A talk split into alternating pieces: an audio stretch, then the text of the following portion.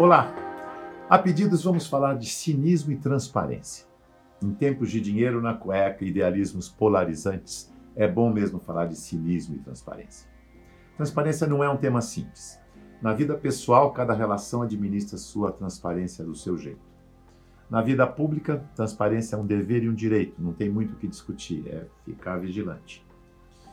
No mundo das empresas, a coisa se complica muito e eu já vou alertando. A boa intenção dos idealistas de querer colocar transparência como um valor na cultura pode ter o efeito exatamente contrário.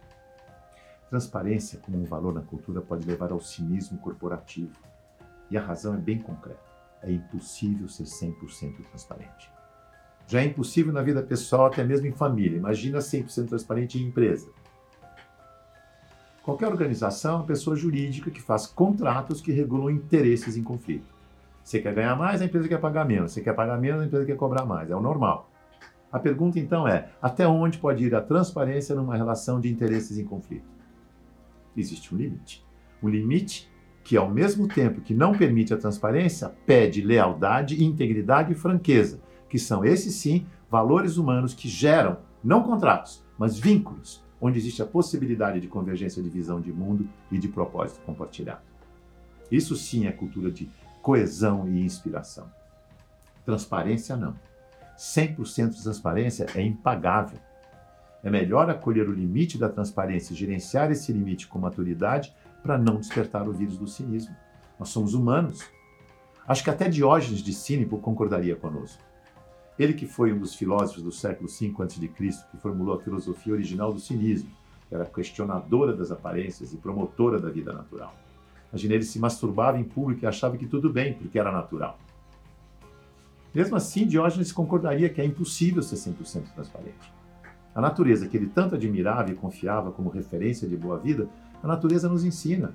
A criança fica nove meses dentro da barriga da mãe porque o seu corpinho ainda não está preparado para enfrentar o mundo do jeito que ele é. Animais e plantas se disfarçam, mimetizam, camuflam, mentem, fingem para se proteger do predador, para surpreender as suas presas, para acasalar e perpetuar a espécie. Nossos clientes sabem que nós não recomendamos transparência como valor de cultura, mas como cenário. É uma visão pragmática de transparência e não idealista. Transparência como cenário é um cenário sem bastidor.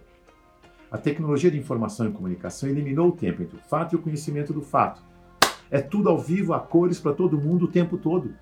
É como estar no centro do palco, com cortinas abertas, luzes acesas, sem bastidores. Na visão pragmática, transparência é fato, não um valor. É dado, não uma opção.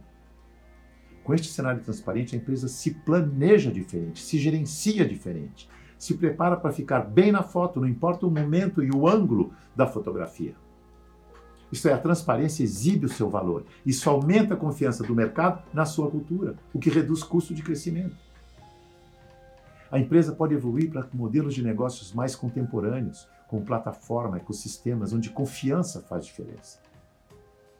A empresa não só se adapta ao novo cenário, mas fortalece a sua identidade e melhora a sua performance como um sistema vivo, antifrágil. É isso que garante a perenidade. Isso é evolução seleção natural. Temos visto grandes organizações, senadores poderosos, ministros eloquentes desaparecerem da noite para o dia, porque falam de transparência, mas não se adaptam ao cenário transparente. Claro que nem todos os setores da sociedade já vivem o mesmo padrão de transparência. A gente tem uns muros, tem umas artimanhas, uns cantos meio escuros, mas cada vez menos, cada vez menos. Por isso que aparece cada vez mais gente com dinheiro na cueca. Essa transparência é a boa notícia da sociedade em rede. Dizem que Diógenes andava durante o dia com uma lanterna acesa procurando um homem honesto.